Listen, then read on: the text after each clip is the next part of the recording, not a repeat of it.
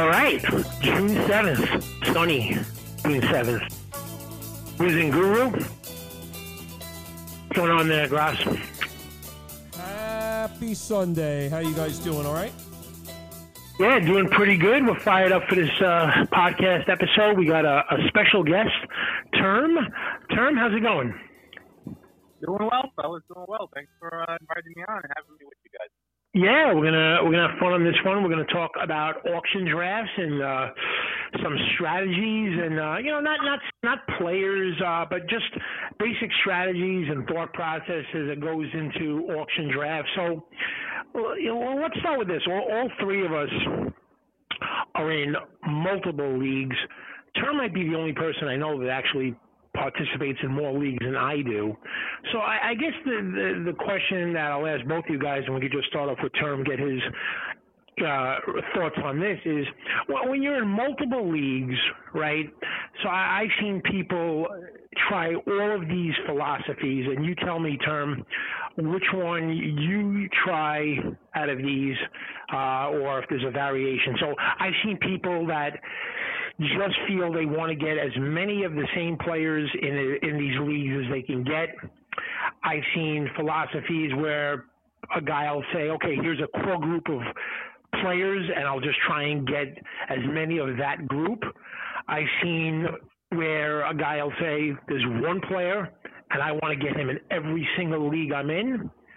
I've also seen the philosophy of every league is completely different. Once I finish with that draft, I'm with the new one.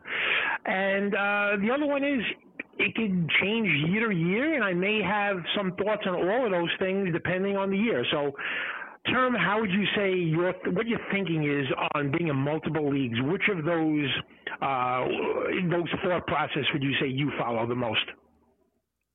Uh, you know, I really try to be pretty flexible.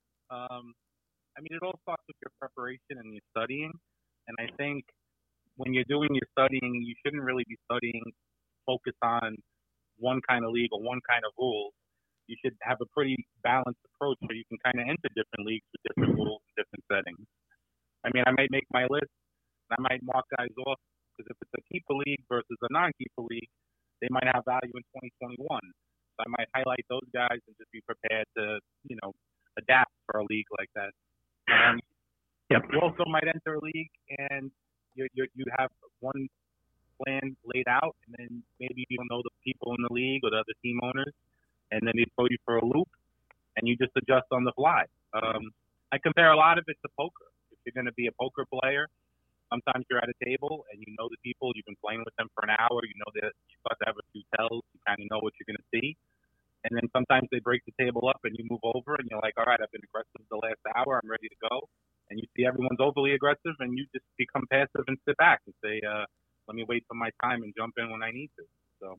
Okay, so you're you're you're of the thinking every draft is a new draft. It's completely different. I'm not gonna let what I've done in other drafts affect how my thinking, what my thinking is going to be coming into a new draft. Would that be fair to say? I think so. I mean, I try to give all all all players that I'm going to possibly see nominated in, the, in an auction league uh, a price or a range where I see they are.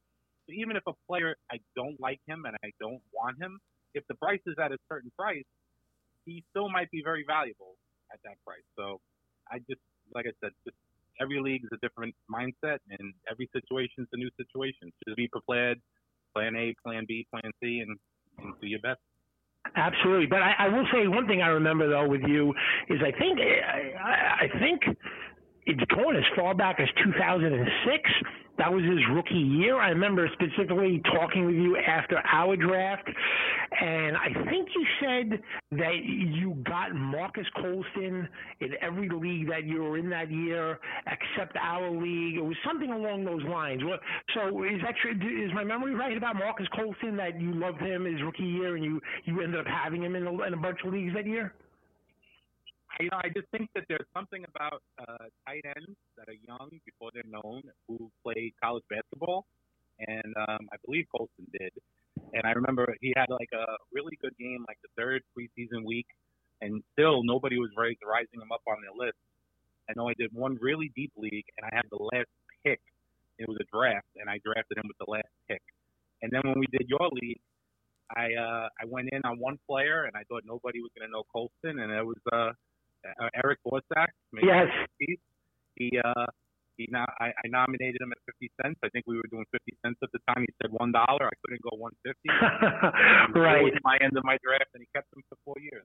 So. Yeah, that's exactly that's exactly right. So, all right. So we kind of got the philosophy of that. Now, what about you? Uh, Guru, what's your thinking in these when you head into multiple leagues?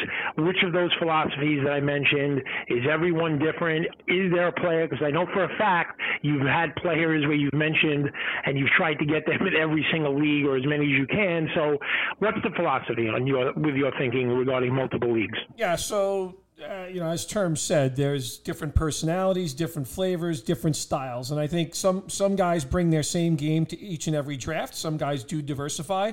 You know, I love Term's analogy of poker because I think there is such a gaming aspect to a, to an auction draft.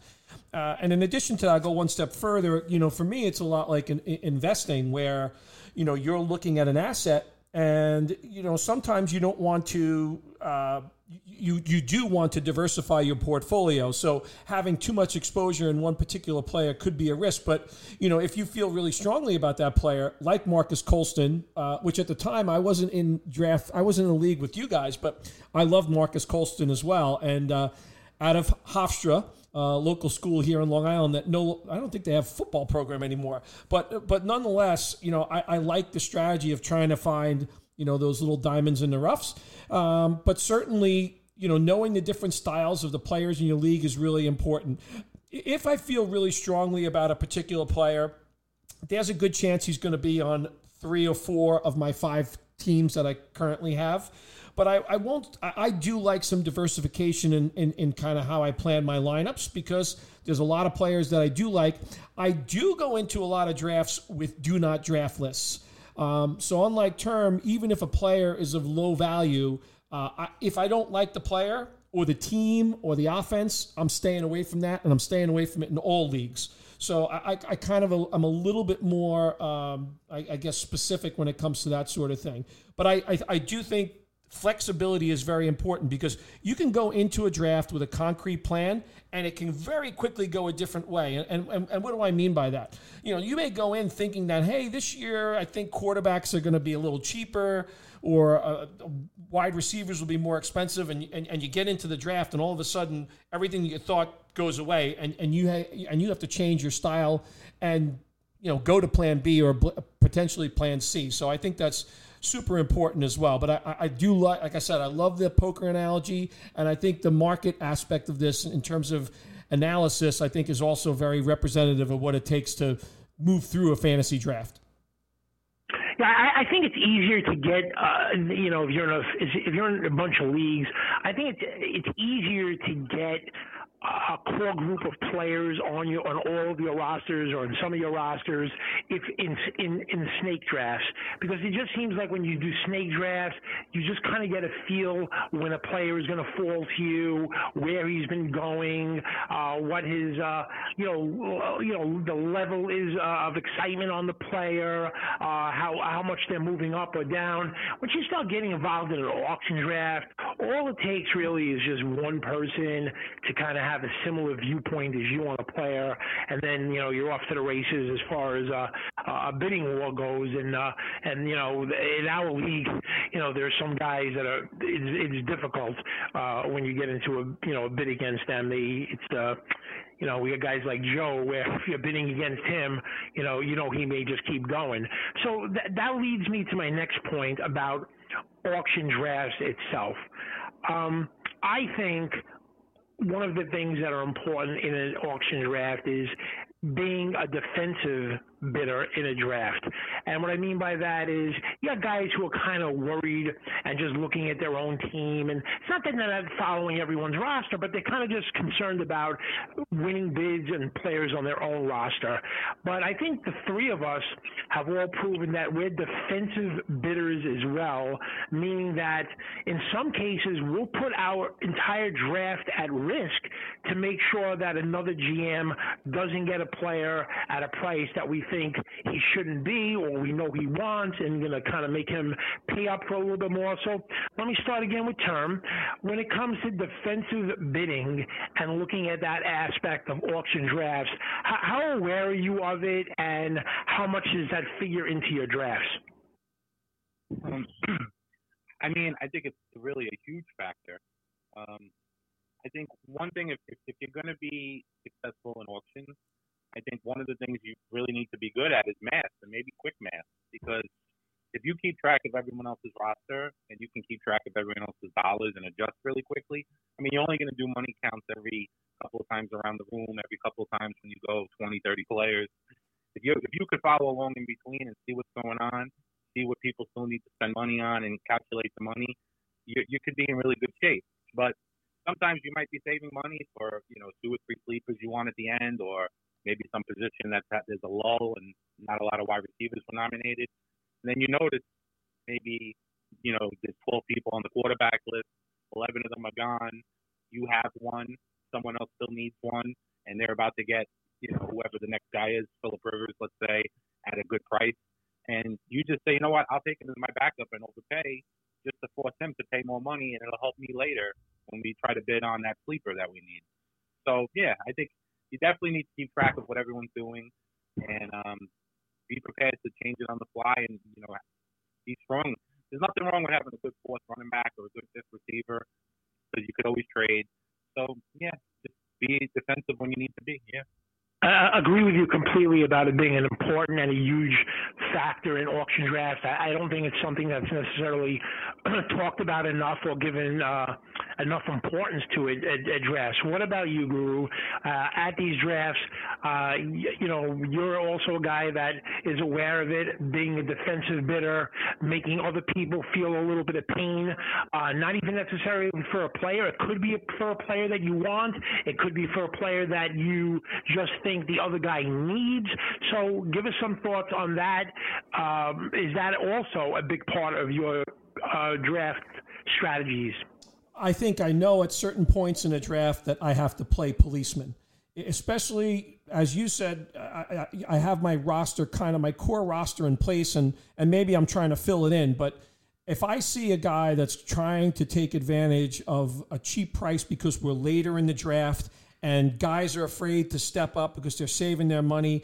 I'm not looking for someone to get a freebie on that player. So I, I like playing policeman. I enjoy it.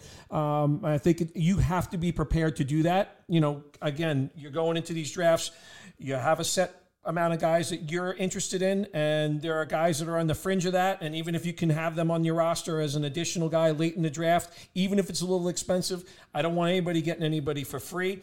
I think it's super important to know everything that's going on in that draft room.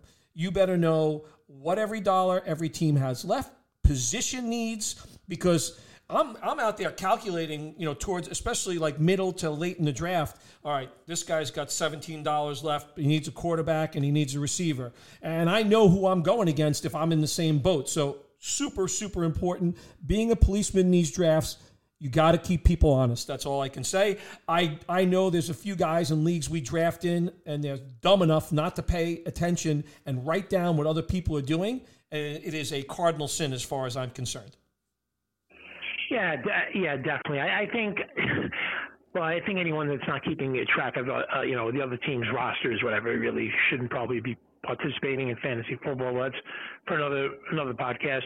But uh, you know, yeah, I think it's important that sometimes, you know, you have to look to take the sting out of somebody in an earlier bid with thoughts down the line for players that you may be up against that particular guy against. I know that that's something I, I look at um, as well. Another thing I want to get into is temperament at a draft. And I would say, Term, you probably have the best temperament out of anybody I've ever drafted against. I mean, certainly much better than me. Uh, who I get emotional, you know, at times frustrating. So I want to talk about, you know, your temperament, which is always even keeled.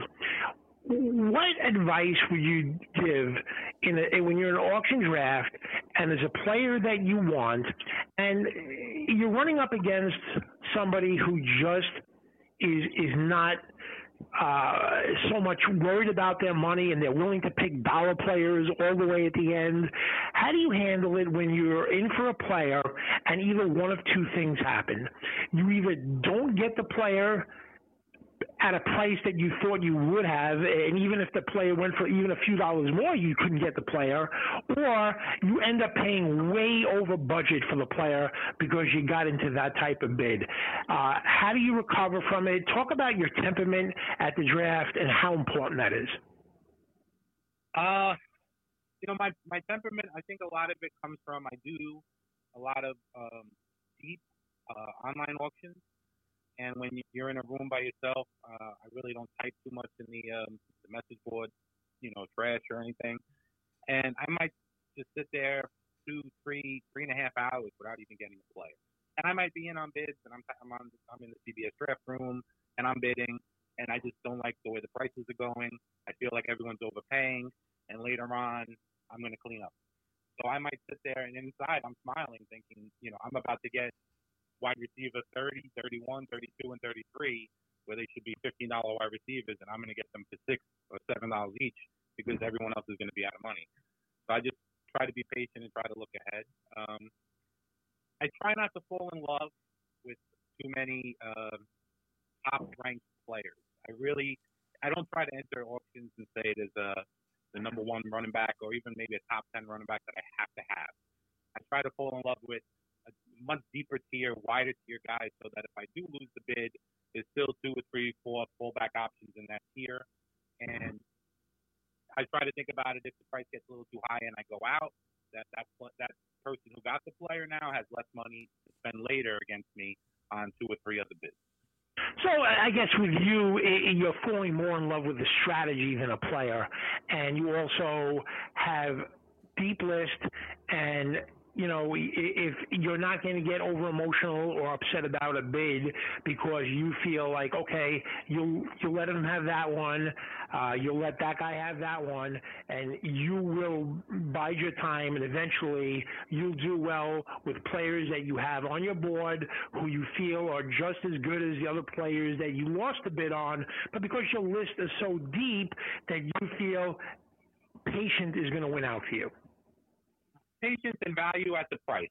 So, like, if we can talk about, let's say, uh, the Pat Mahomes price or uh, Deshaun Watson price or Tom Brady price, if that price is going to be whatever it is, let's say it's $25, and you're going to tell me that Matthew Stafford later is going to go for $7, is that $18 worth of value something that I could take that eighteen dollars and put it at a running back or wide receiver and make out more value. Maybe I upgrade two wide receivers who are like five dollars fill-ins to like uh, Hopkins.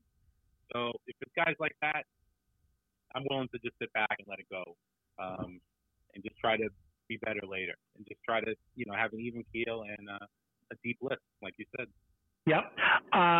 What about you, Guru? I know you, you know, sometimes getting these emotional bids. Uh, you seem to be in the epicenter of some of these emotional things that happens. A lot of times you're fighting more with your partner than anyone else in the league. But uh, that that happens from time to time. Uh, you know, you do get involved in emotional bids. You have uh, emotional things happen to you at these drafts. How do you try and balance being emotional at these drafts and yet not letting it affect you? And tell us about what happens when you win or lose one of those bids. All right, so certainly it's it's much more challenging because you guys in the league that we're talking about, you you you both don't have partners, which is nice. You got you know your own your own self to look at.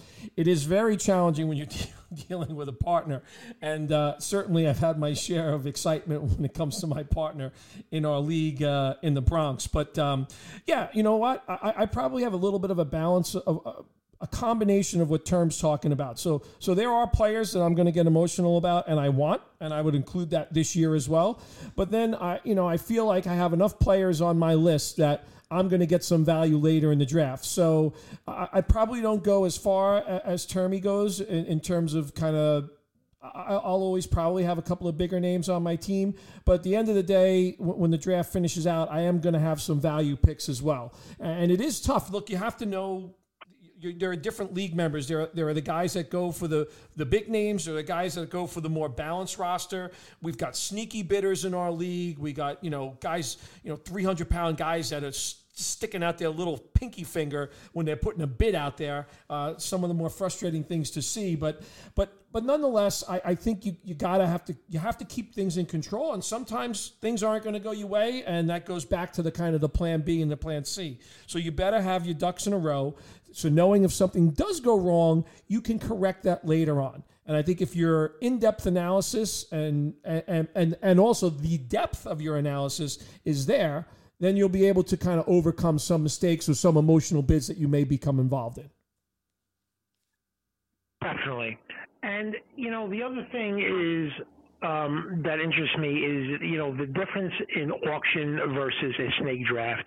And I feel when you're doing a snake draft, whether it's live or online, it's really an offensive draft. I mean, you just draft and you, you can't defend really. There's nothing you could do to stop. If someone's looking to make a wild pick uh, on a sleeper right before you pick, I mean, there's just nothing you could do about it. So I, I love Term's analogy about poker. I completely agree with it. And so, Term, what I want to ask you is, you know, you've been in a lot of leagues for a long time against the same guys in, in, in these leagues how much of it is the players you're looking at versus the guys in the draft? How do you balance that out? Knowing tendencies, knowing when a guy is like kind of on a speed bid that he's going to keep going, type of player, maybe guys looking at the same type of player you're looking at. How much do you factor the players that you are interested in versus the guys that are in your league? How do you balance it out? And what's the thinking along in an auction draft where, unlike a snake draft, you're just picking your players, and if somebody tries to do something a little tricky, there's nothing you could do about it. But in an auction draft, if someone thinks they're going to get like that sleeper guy that you've been waiting on, you can do something about it. So, how much is it your players that you're interested in versus guys that you're drafting against? Uh, like you said, I mean, in an auction, there's a lot more defense that you can do. I mean, you really can't do much in a draft. If you have a sleeper who you feel you're going to draft maybe round nine, round ten, and someone calls them out round four, you just have to cross them off and hope your, you know, your guys that you want to have later still around. Um, he just made a bad pick because he took him too early, or he overperforms and you know he made a nice pick, and everyone says later, "Wow, what a good uh, a good move you made. Um, it's, it's tough in an auction.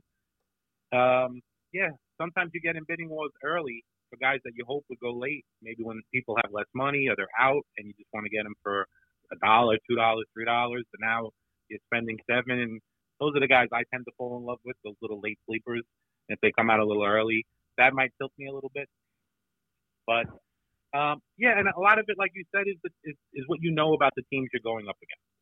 I know for a fact that in our league, for example, Call, if there's a rookie running back who's hurt and is going to be out for the year, and I'm like, wow, I can get him for two dollars, just because Call's in the league, I know now that it's going to cost five dollars because he targets guys like that, stick on his IR, and then next year maybe they come back healthy and he has, you know, a study for a couple dollars.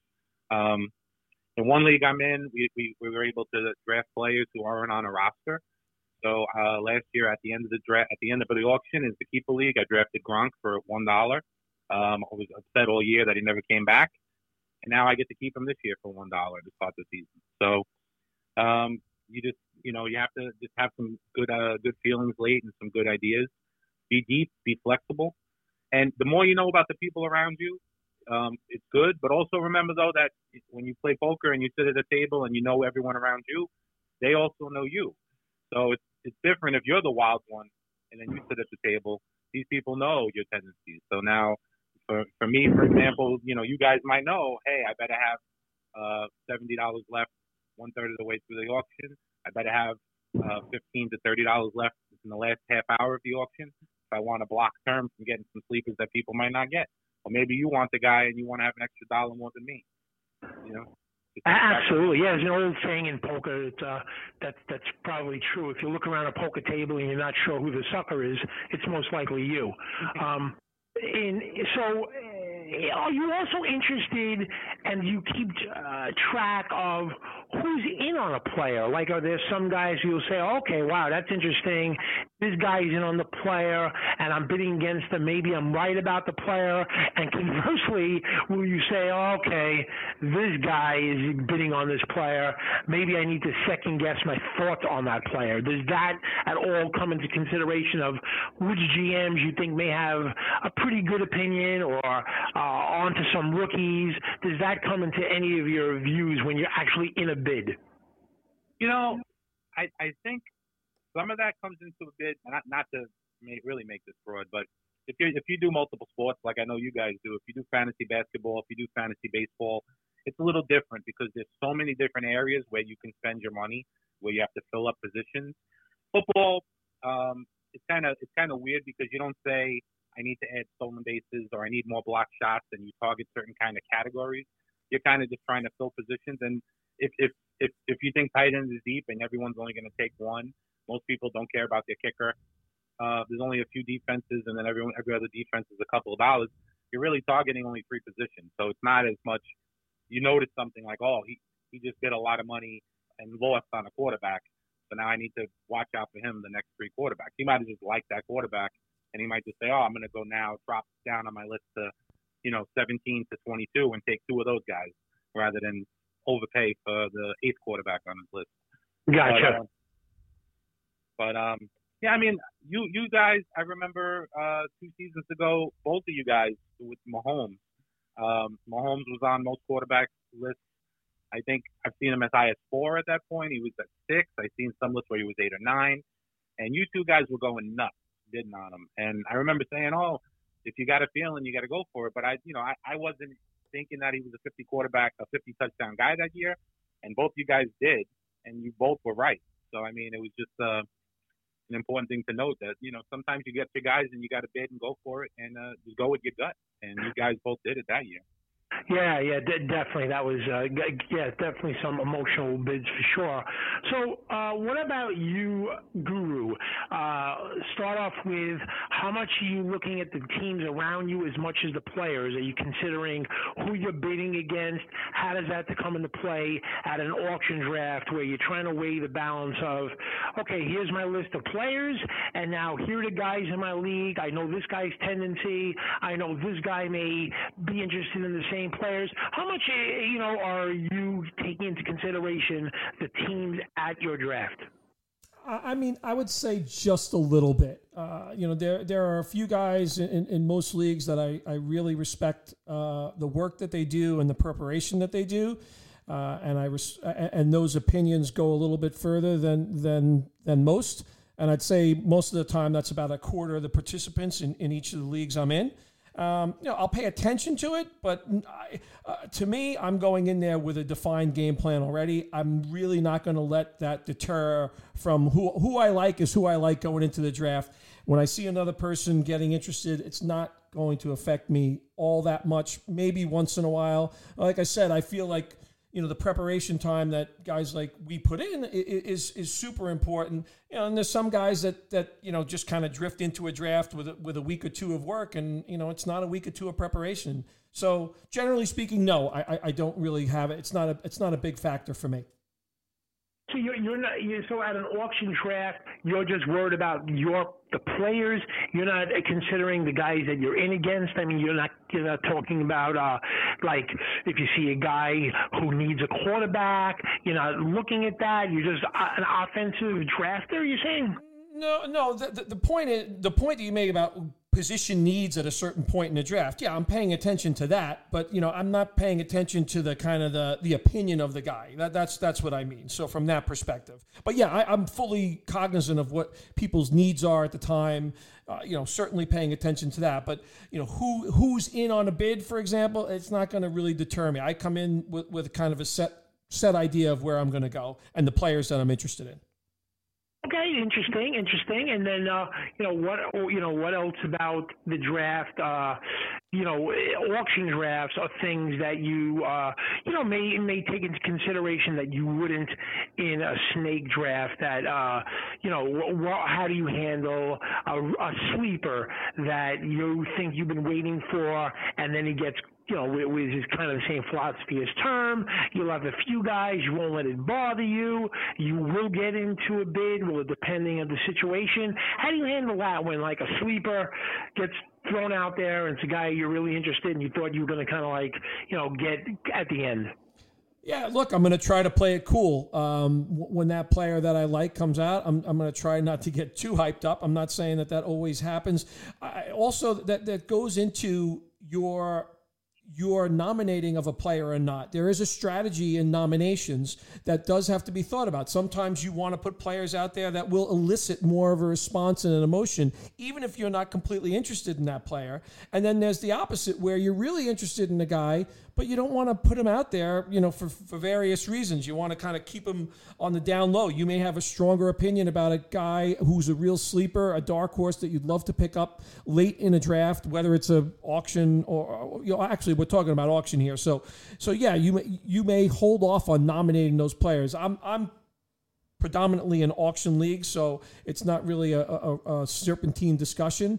But you know, I think there's a there's a thought process that has to go around uh, in your nominations and and who you're going to put out there. And sometimes you got to realize certain guys are going to cause more of a reaction. And even if you don't have any interest in that, if you want players to spend some money on a player and you know you got to get them out there, hey, you're going to nominate a player, get them out there, and make sure these people spend some money on it so their money can be spent so you have some money down the road when you're in the bidding process. Fair enough. And a term, you know, I don't think I've asked you this before. Do you have a preference with auction versus snake drafts? Are you indifferent? Do you have a real preference to one? And if so, why? Um, I definitely prefer auctions because there's a lot more control. If you want to draft, uh, if you want to auction off and try to get the top three players on your list and spend 90% of your dollars to it, you have the option to do it. If you feel like you can get a dollar kicker, dollar defense, dollar tight end, you know, cheap third and fourth receiver, and you just get three studs or four studs, you have the option to do it. As in a draft, unless you're going to make some weird trade after the season starts, uh, it's not going to happen. So it gives you, it gives people more options on what they want to do. And I think um, interesting things with auctions also, you have to note sometimes is how deep is an auction. I think uh, a default Yahoo league, for example, is a 10 team league and they only start two wide receivers. So if you were to do a league like that and set it up as an auction, you might be really aggressive and try to get like two of the top ten wide receivers. Whereas in a league like your league, for example, we might might draft hundred wide receivers. Um, I might be more hesitant to try to find little guys to plug in. Sure. And then also it's based on scoring. I mean, is, is it a is, it, is there a, PPR league where you're gonna get a point per reception? Guys that go six catches to 70 yards. In some leagues, if, if it's a touchdown league, there's no value. And in, in another league, as a fourth receiver, that guy might be a dollar, and he gets you through by just getting you consistent points and consistent wins. So there's there's so many things you have to factor in, and it just makes it more fun for me, especially when you add in the keeper stuff, and then there's guys that you have to put values on 2021, and you have to defend that. There's just so many balls up in the air. I feel like it makes it more complicated to people who aren't good at math, aren't good at focus, aren't good at studying. Like Grasso said, if you're gonna buy a magazine two weeks before, circle a couple of names, watch a couple of sports centers, and enter a room with me or you or, or Grasso, it's not going to work because I've already been going for two months. I've been reading three or four different sites, making notes, and like I said, Plan B, Plan C, Plan D. Just keep adjusting. So. A hundred percent, and so eh, this is what uh, you know. We've been, you know, talking about for week after week after week on this, you know, the, the, the big difference is it doesn't matter if your league is for a dollar, a hundred, a thousand, a million a team. In an auction draft, you have the right and ability to get anyone, you, unless it's a dynasty league or a keeper league, assuming it's a, an entirely redraft league, you have the ability to get any player you want. If you want to spend 80% of your money on Travis Kelce, uh, Tyreek Hill and Pat Mahomes and pick dollar players the rest of your draft, you can do it. If you want to have just uh, an even keel team and spend an even amount on some players the whole draft, you could do it. At a snake draft, if you don't have the numbers where you're picking in the first part of the draft, you may not have the ability to get those players. So definitely agree with that. And then the other point, which you talked about briefly, is something that I've been saying that is so important. And maybe you could just emphasize this term how important it is know the rules of your league, what the scoring is, what the roster size is, uh, everything about the league. And I just think I, I'm amazed at how many people enter a league and they're not quite sure, even after being in the league for years, exactly what their scoring is. So, you know, would you emphasize the importance of knowing your league rules? Oh, 100%. Um, there, there are some leagues where defenses score no points and you could literally just go by any default list. Um, maybe the, the, if somebody bids two on a defense, you should probably look around and go, oh, it's a waste of a dollar. And then there's other leagues like your league, for example, where a defense at nine or ten dollars, and then multiple follow-up defenses going above four dollars and three dollars is the norm because the scoring is just like that. Now, if you enter the league and don't know it, and you end up with the 24th and 26th ranked defenses, you're probably not going to make the playoffs. Um, no, I agree 100%. So I think terms formula is good temperament, great preparation, great knowledge, and understanding of the leagues that you're in. That's his formula for success. I know me and the guru, we feel the exact same way. We try and implement that into our leagues as well. Uh, so either one of you, start with you, Term, was anything else you wanted to add, talk about as far as auction leagues go? We definitely want to have you back on as we get closer to the season, talk a little bit about detail. Certainly not, you know, I'm going to get your sleeper picks all that from you, but we'd love to have you back on. Is there anything else you wanted to add about auctions, something, uh, you know, that uh, we didn't, we didn't touch base on yet? Yeah, I think um, you know you, you do a lot of preparation, and I, I, mentally I always feel like I prepare to kind of like Grasso said, thinking about it financially. I kind of prepare where I'm putting values on players, and I'm doing my preparation where I can enter almost any league. So if I get any invitation from anyone in the world, any price, any rules, my list and my what I know in my head should be enough to get me ready in a couple of days to be able to participate in that league. Um, I think depth. Um, if you think your list is deep enough and you stop studying before the draft uh, or before the auction, go back and try to read a little bit more. Um, last minute notes right before the season starts, those cuts. If you have like uh, two guys fighting for a fourth receiver on a team, and you just, you know one of them gets cut the, the day before your auction, and you don't read it because you're busy, it can make a big difference, especially if you think one of the guys ahead of them is going to get hurt and they're a, a powerful offense um, something to consider. Uh, there's just so much, and also be passionate and have fun at the same time. So. Yeah, you have to. You, if you if you're not having fun, you're most likely not going to be successful. I think they kind of go hand in hand. Would you agree? Uh, I don't want to put words in your mouth, but uh, you know this is my thinking, and I kind of think it's your thinking as well. The more difficult the league is in terms of roster size, the more things going on in the league, the more interested that makes you. 100%. And it's not for everyone. If it's more complicated, if it's if it's just you know the the 12 guys you've grown up with in your neighborhood and you're doing it for fun over a barbecue and you just want to stay close with your friends, it's not about who wins or loses, other than bragging rights and the trophy. Um, that's awesome. Just have fun and do it. But if you're going to enter leagues from you know all around online leagues, different states, take invitations, and you're really playing to be competitive and go for that money, you really you really need to prepare, and um, you really just need to. to the, the more challenging it is, like you said, if if you have faith in yourself, the better the odds are for you, because there'll be people in the league who can't deal with some of it. They don't know some of the complexities that we're talking about, and they might not ever will. So it just gives you more of an advantage. And, and and this you know this holds true for me. I don't know if you feel the same, but like the league that we're in, we're drafting 24 guys. Where eh, eh, you know every guy's stats count. Even the players you have in your bench. It's not like a best ball league where oh they you know the, the your your highest scorers are going to go into your starting lineup. You have to make decisions with your starting lineup. You have to um, you know eh, draft a deep team.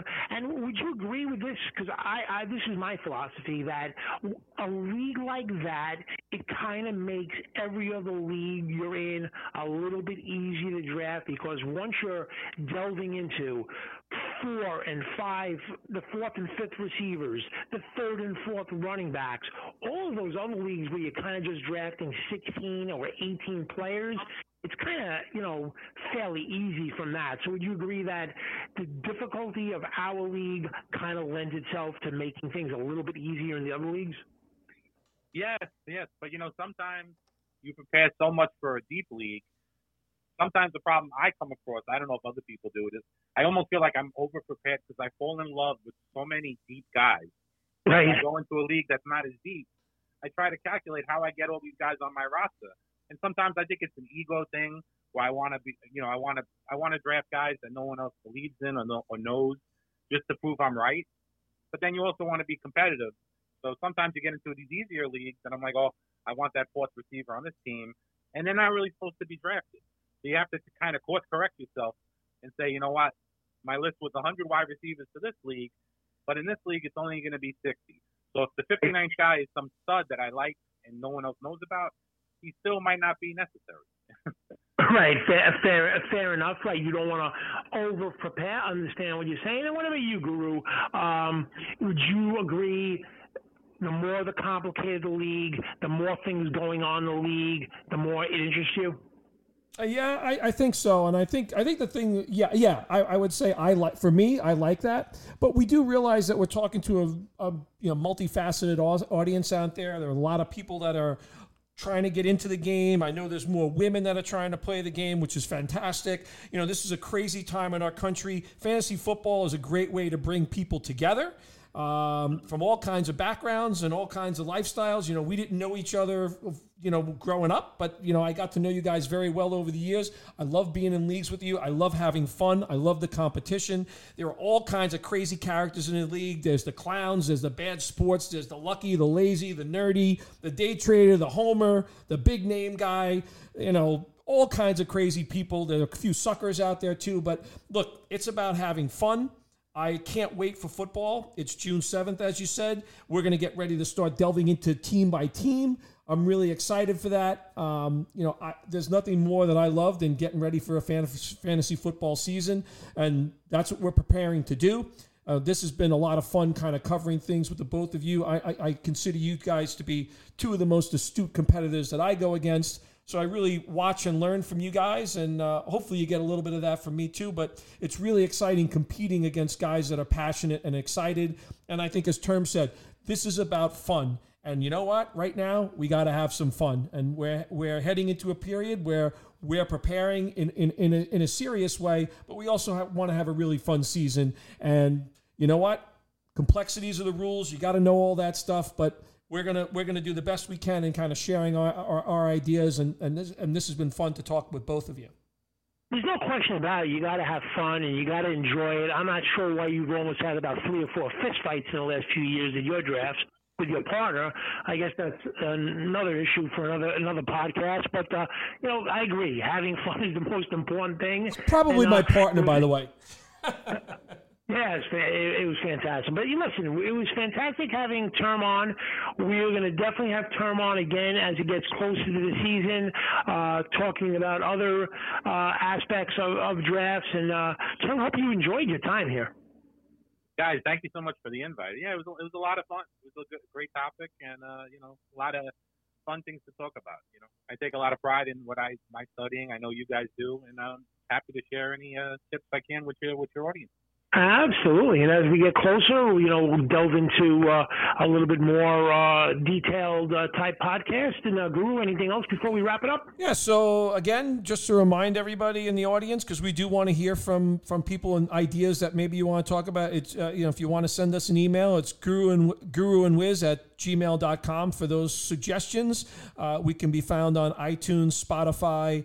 and on SoundCloud. Uh, you know, listen to us. Give us a review, subscribe to us because we're going to be rapidly firing out information. We're going to have great guests like Term. And we're pressing on here. June 7th, we're moving on. The NFL is moving on.